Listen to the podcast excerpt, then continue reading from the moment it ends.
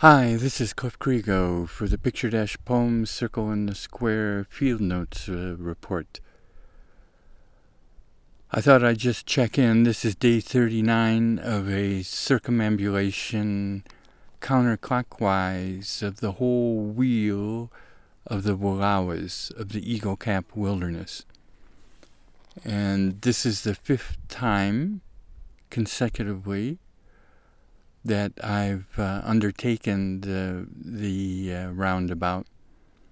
And the best way to imagine it, if you haven't heard me talk about that before, is that the Wallowas, the eagle caps at the center of the Wallowas, are like a wheel in northeast Oregon, right up against the present states of Washington and Idaho.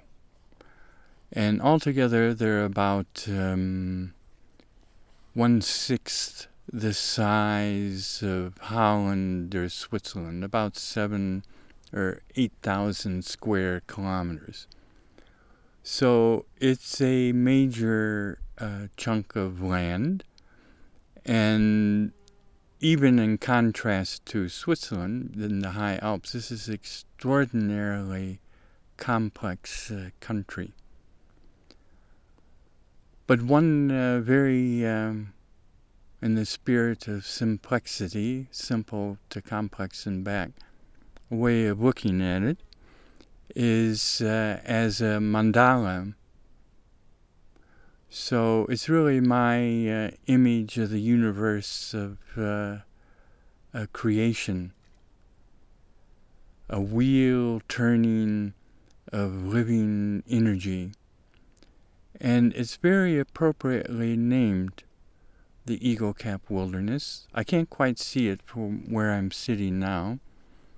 I've gone now in these past 39 days from working on the south side in the Eagle uh, drainage,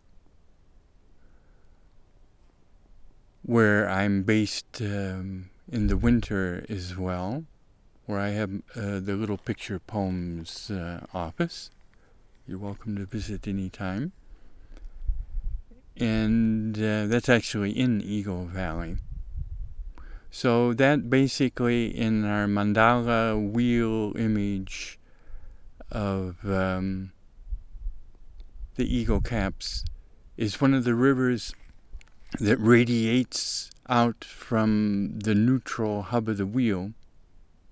And that's why it's so appropriately named. It's the eagle cap itself. Now I can't quite see eagle cap from where we're sitting we're at uh, about 2,500 meters in on the north side in a drainage that's uh, very beautifully named Hurricane.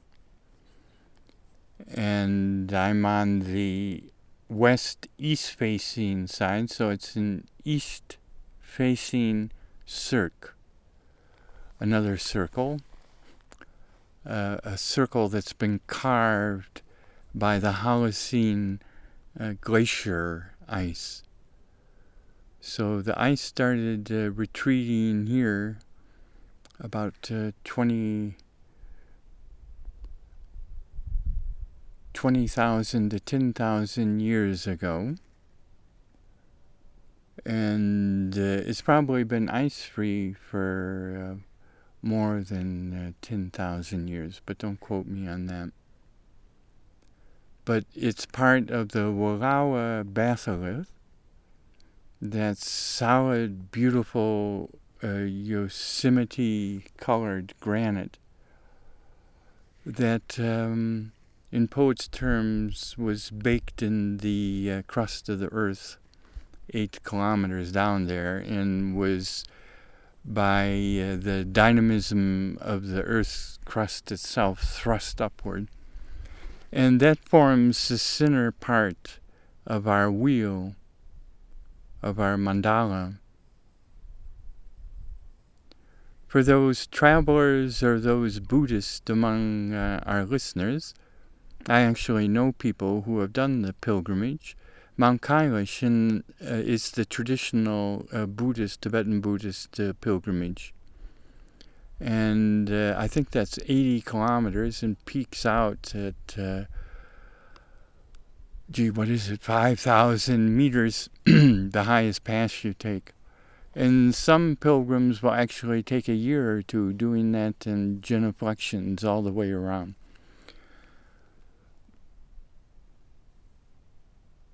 And not that we're taking that much time or that is necessarily our style, although there's a good bit of mountaineering hardship in doing this. We're doing it. Um, frequent listeners will know that uh, I refuse to use uh, hydrocarbons, if at all possible, in any way, even with uh, cooking stoves if I can avoid it. And so it's all uh, people powered, more wheels.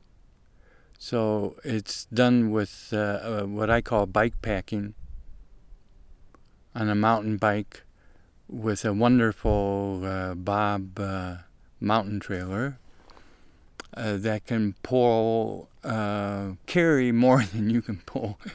So uh, the great danger of a bob is that you tend to overfill it, at least I do. And so that carries all your mountaineering backpacking gear and provisions as well. As much as if you stretch it like we're doing right now, very, very thin with provisions, as much as two weeks of provisions. So I'm encouraging, especially young people, a lot fitter than myself, uh, to give this a whirl, to keep with our wheel image, of simply uh, biking to the uh, uh, trailhead of wilderness uh, backpacking expeditions. And uh, believe me, in terms of everything, not just your environmental footprint, I have to say it's extraordinarily quiet here right now. I should describe. I'm sitting in a cirque, so this lake is almost a perfect uh, water drop uh, roundness. Water at rest wants to be round. There are a few um, introduced eastern brook trout nibbling at an otherwise mere perfect, uh, quiet surface. The lake is probably, um, oh, 200 uh, meters in diameter. And There's hardly a breath of wind. It's about nine o'clock, eight o'clock natural time in the morning. We got first direct sunlight at about uh, 5:30 natural time. There's not a soul to, in sight. And especially what is a little bit troubling is that uh, one of the projects that I'm working on, excuse me, doing this circumambulation, is of course my uh, white bark ongoing white bark pine book project, and this is prime white bark pine, and it's magnificent. It's all on ancient glacier carved uh, granite and the complexity of this sculpted uh, labyrinthian landscape is just beyond compare. If you were silent, there could be hundreds of people just hiding here, and uh, little uh, miniature glacier valleys cut through solid rock that uh, fill up with silt, and some remain silica, sandy, and others become. I, there are even, at, believe it or not, at this altitude, pocket gophers. How they got up here is uh, is a total mystery to me. And I'm actually seated on such a solid granite slab. And it's uh, gray, uh, salt and pepper white. That's not uh, a very good way to describe it. But it's just incredibly massive and beautiful in its form. And that's right at water's edge, looking out to the west. So the sun's to my back. And uh, right next to us is a, a beautiful Ledum glandulosum trapper's tea. It's flowering. This is the 3rd of August. So its flowering date for those interested in the phenology, that's going to be very dependent on when the snow melts. And this was a relatively, but only relatively, with black letters, good snow year. Depends on what you're comparing it to, and what is good uh, needs to be totally reseen, rethought. Because this being a field note report, uh, it's hotter than hell.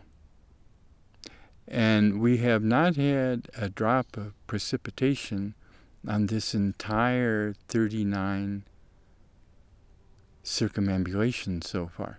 Not a drop. And so even the conservative, always very careful, and don't forget, we're going solo up here, so you got to be careful. Um, Mountaineer Cliff, I, I didn't even bring a tent to cut down and wait because I have a lot of photo equipment with me. And uh, just a long lens is two or three days of food. A tripod is two or three days of food. So, and it's a steep uh, trail coming up here. Kudos for the trail crew because it was just brushed out. I don't think I would have gotten up here without their assistance. They did an absolutely magnificent job. So it's a 600 meter about climb coming up from the main trailhead. This is a spur trail, a branch trail that goes directly to the west off of the main Hurricane River through uh, spruce and uh, white fir, some Douglas fir, and then you get up quickly another 200 meters. You're almost in a uh, lodgepole monoculture, and there's wind throw every season uh, that uh, blacks up uh, just a little thread of a very steep trail. As far as I know, traditionally this lake has never been used by horsemen, but although it has been grazed in the past with sheep, there are signs of that, especially lower. So it's a fairly steep, uh, rugged trail, but they did a wonderful job of brushing it out. Just hundreds of lodgepole pine had to be cut, all cut by hand. We're in official wilderness, so no chainsaws for our European friends. No motorized uh, vehicles means they take that to the extreme, so no chainsaws. Which is a good idea. The, the crosscut saws are a real art form for uh, those who know them, keeping them razor sharp. In fact, razors, speaking of razors, when they uh, proposed the Wilderness Act, imagine that this is 2017, and now the current metaphysical tendency is that all public, everything public is basically bad, and everything private is good. So the idea of having protected public common ground, this land is your land, this land is my land, goes very much ag- against not the zeitgeist, the zeitgeist of the time. Can we say it that way? It's a little bit double. Not the zeitgeist, the current one. Because uh, if you talk to people that you meet on journeys like this, I met meet hundreds of wonderful people, and it's a very interesting mix. It's very different once I get back into the wilderness, because of course that's selecting because of the uh, ruggedness and the austerity and fitness required and all the rest of it. But uh, once I'm out on the bike, I'm out. I'll go into the little towns and I'm back into culture circle. So that's one of our constant themes, the, from nature to culture's circle. But that Zeitgeist still very much not just admires, but is extremely uh, proud of uh, North America's protection of the crown jewels of its mountain wildernesses. And the Eagle Caps are certainly one of those. It's the largest wilderness in Oregon. But uh, those who have taken power almost around the world, although that can change overnight, who are with a single minded, new style, in your face vengeance, corporatizing everything around us. Well, what does that mean to these white bark pine? There are thousands of white bark pines here. And the reason why I was saying it was so ominously silent is that there are no nutcrackers here.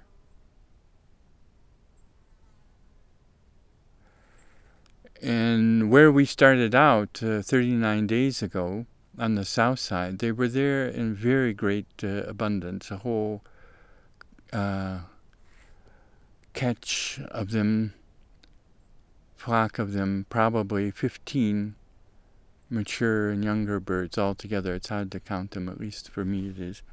And uh, that is, uh, there were, there's a direct relationship between their presence and the um, uh, pine cone harvest.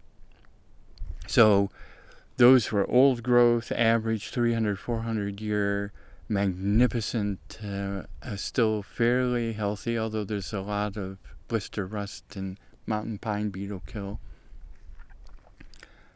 Uh, but it's a pine cones. They're in the top of the trees.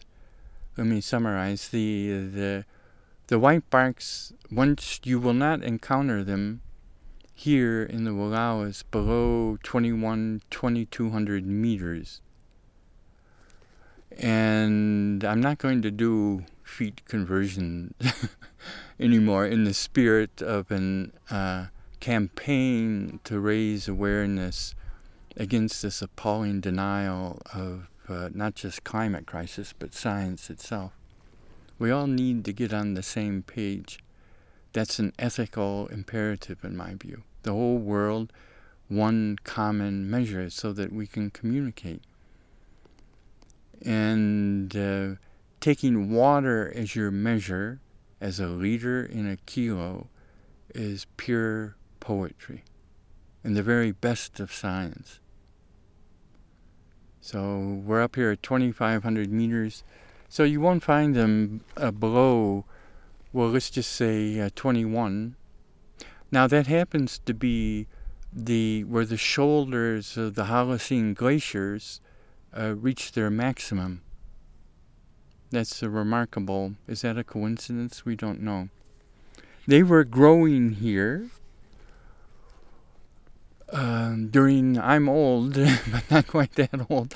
That uh, in the Holocene they would retreat just as we see them now. There's around this cirque. They're very, very sharp and rugged, jagged lots of good just uh, scrambling mountaineering around here. You got to be careful with the rock, but uh, sharp edges. Now, during the glacier period, they would have retreated to these very sharp spurs uh, of rock as kind of island uh, refuges. So what they do is that they expand and contract their range depending on ice and snow cover. But there are limits, natural limits. And that's what science is all about natural limits, to discover these limits. Like imagine discovering the relationship between altitude and the temperature at which water boils. That's uh, how they first uh, started to get this sense of altitude and to measure it precisely. Imagine that. Well, 2100 is the limit, so that's um, for frequent listeners, that's what we call a degree of climate, is 100 meters in round numbers. Just as a rule of thumb. So if you're going up, you lose 1 degree Celsius C for every 100 meters with very dry air, which we have here. And with humid air, it's less. But um, with dry air, it's 1 degree C. And uh, so that just going down 50 meters from the 2100 mark, you will not find a single white bark pine, nor will you find uh, Clark's nutcrackers, Columbiana nucifraga. And um, the pines have co evolved with the nutcrackers, and there is a slight asymmetry in their mutual benefit uh, relationship. Let me say it before I uh, skip it to forget it is that the, the, that relationship is the poster, it's not just the post textbook example of uh, a symbiotic mutual benefit relationship. If life is a movement of relationship, which I think it is, then it's one of the more beautiful of those relationships. So the white barks are the only pines that have cones that do not open of themselves. So they're dependent on critters, especially the necklace squirrels go up there and get them too. And uh, if anyone ever sees a black bear go up a white bark pine for the cones, I've never seen that. And grizzly bears are independent, are in a complex web, more complex, dependent on the seeds as well, because they raid the caches. It's a kind of uh, bear robbery. But the nutcrackers are the primary distributors. And it's a story of stories. So the that magnificent egg oval form of the um, white barks. All the other trees up here have a very narrow profile. And for the most part, they're only spire firs right where I'm sitting, there are no lodgepole, and we're way above ponderosa pine, Douglas. See, they click out because of climate. So knowing exactly or relatively that altitude, if you want to study climate change, is crucial. That's why having that measure of meters is so extraordinarily uh, not just helpful, but it gives one insight into relationships that otherwise will not in any way be revealed or become self evident. So the uh, white barks make this beautiful gesture with their branches bending upwards as open arms and hands to the blue sky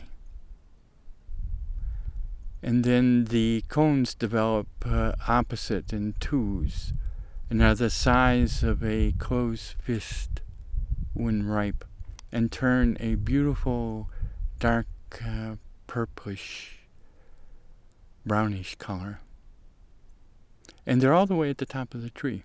So I'm out here glassing them, and I'm looking at the crowns of in various states of ill health, all affected by uh, blister rust, Cronartium ribicola, a non-native invasive rust that uh, was introduced by accident, evidently a hundred years ago, and um, they have no cones, or very few. And I'm looking just very briefly with the naked eye at probably 50, 60 trees here. But I'm doing it very gra- gra- carefully as I go through this granite uh, labyrinth. And it is a labyrinth. You're going up and down, up and down. So uh, just uh, uh to the north of me, there's a granite wall. You could be doing, bring your friction shoes. You could be uh, bouldering up here.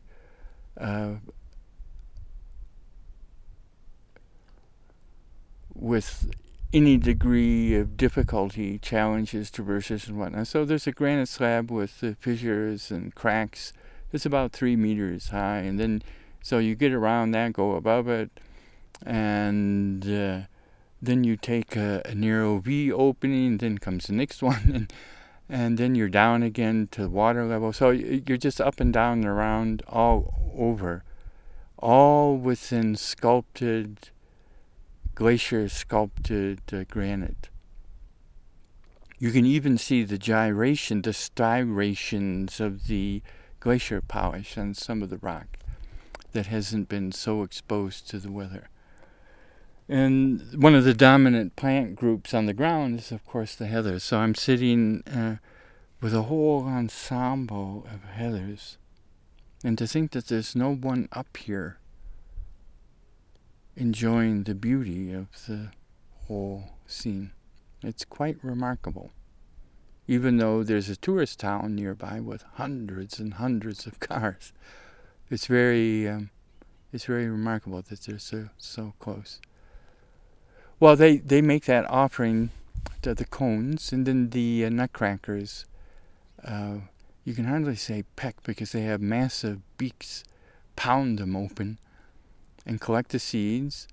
They have a special gullet pouch where they can carry, I've read, as many as a hundred seeds. And you see them where I was coming from 39 days ago. I was watching them and, and trying. That's new for me. I'm not an avian photographer, but I'm working on it just for the nutcrackers. And, uh, but you see them, it's like uh, that's their inventory and so they'll go from tree to tree and they're very raucous, bam, bam, calling back and forth. And for ornithologists uh, out there, there is definitely, in my view, a highly complex, sophisticated uh, nutcracker language. They're not just calling back and forth saying, I'm here, I'm here, and you're there, you're there. And the reason that that go doesn't get attention is because the ranks of musical, in the sense of uh, the great uh, Messiaen, the French composer, ornithologist, is probably now down to endangered species level. If you have a musical ear, then there are many more, to be formal, uh, uh parameters involved. So there's uh, frequency, there's duration, there's the um, uh, not the pitch frequency, but the rhythmic frequency of the tempo going back and forth. And then the combination, just like uh, dot dash dot dash of long short. And so there's the possibility for infinite complexity. So if they can remember, I've read somewhere, don't quote me on this, 30,000 seed caches, just say, I couldn't remember 10. But uh, if they uh, can remember that, what they do is that they collect them in their pouch and then they, I was studying some of the holes today, and they'll make little caches. So they'll dig uh, little holes in the detritus and posit their uh, seeds there and then come back at a later date sometime and retrieve them. That's why every single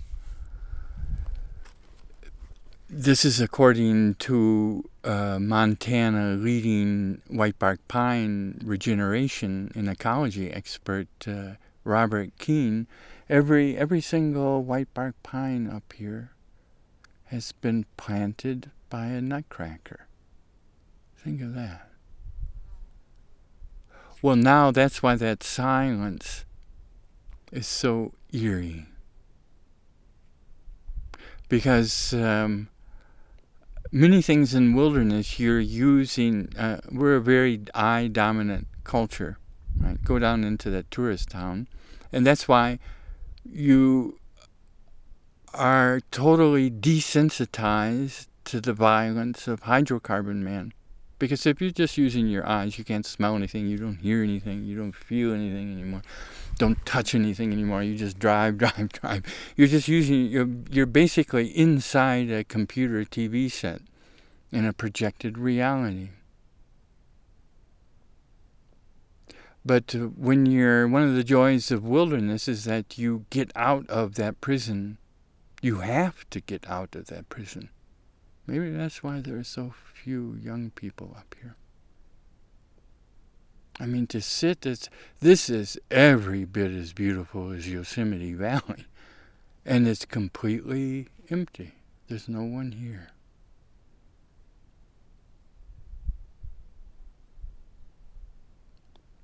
And so the nutcrackers aren't here either. Now that's a very bad sign.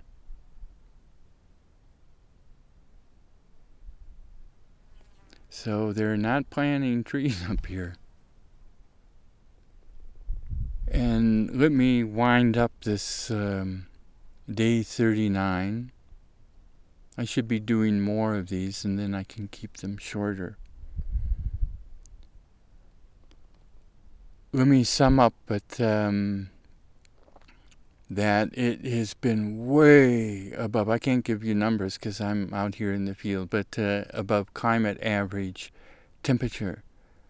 And one very troubling aspect is the breaking of the great freeze thaw cycle. At this altitude, everything should freeze up in August at the high this is high summer, right? Freeze up at night. Not quite the water, although you should see frost and whatnot around the water's edge and whatnot, because we're at such altitude. And all summer long, the fairly decent snowpack has been melting also at night. You can hear it, and especially in the morning when you get up, it should be as hard as the granite I'm sitting on. And it's soft. So it's not setting up. That's what alpinists call it. Um, at night. Now that freeze-thaw cycle is a fundamental part of mountain life.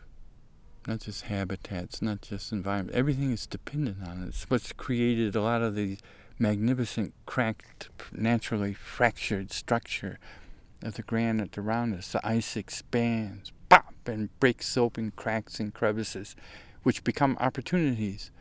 Many of these, almost all of the white bark pines, are seeded. That's the miracle. Come and see it for yourself. White bark is a somewhat distorted name because they're really granite bark.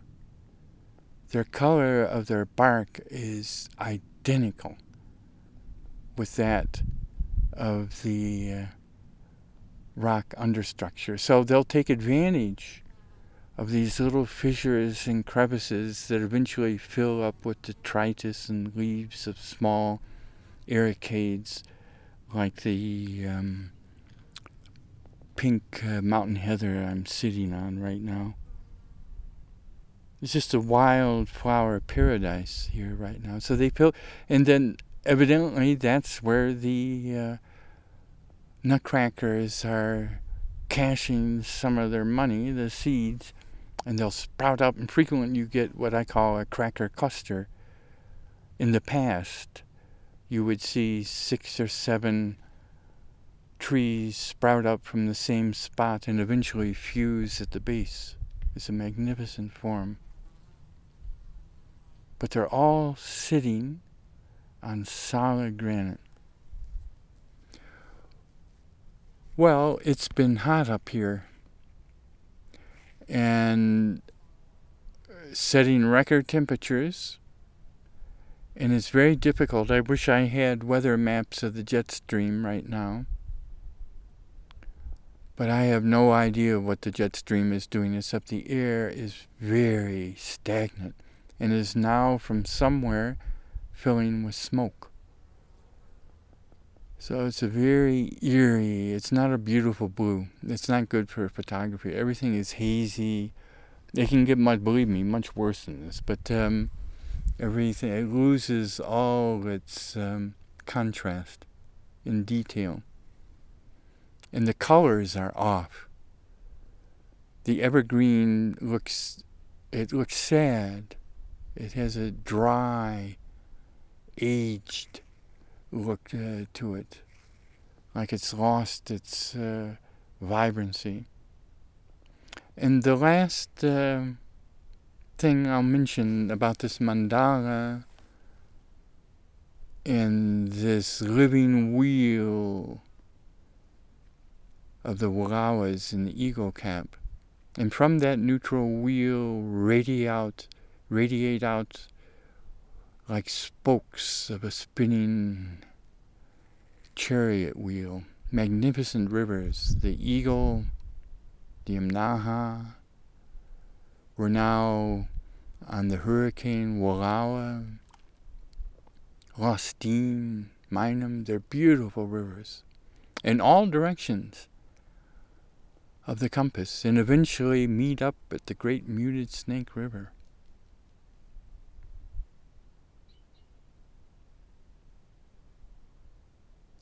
So the mandala really is a universe that's alive. There is a pulsing energy here. And we don't have to go all the way to Kathmandu to find it. It's right in our backyard. Okay, that's it for now. Thanks for listening. This is Cliff. Check out the um, the new Mountain Water and Consciousness slide talk. What is that? It's about 600 photos. If you want to see some of the country we're talking about, that's at picture-poems.com slash water. And hit the little button lower right for full screen. And it uh, plays uh, at random. So for those mathematicians out there, work how many work out how many possibilities there are with relational resonance between all the different images. It's new also for me every time. It's a lot of fun. Check it out. This is Cliff. Ciao for now.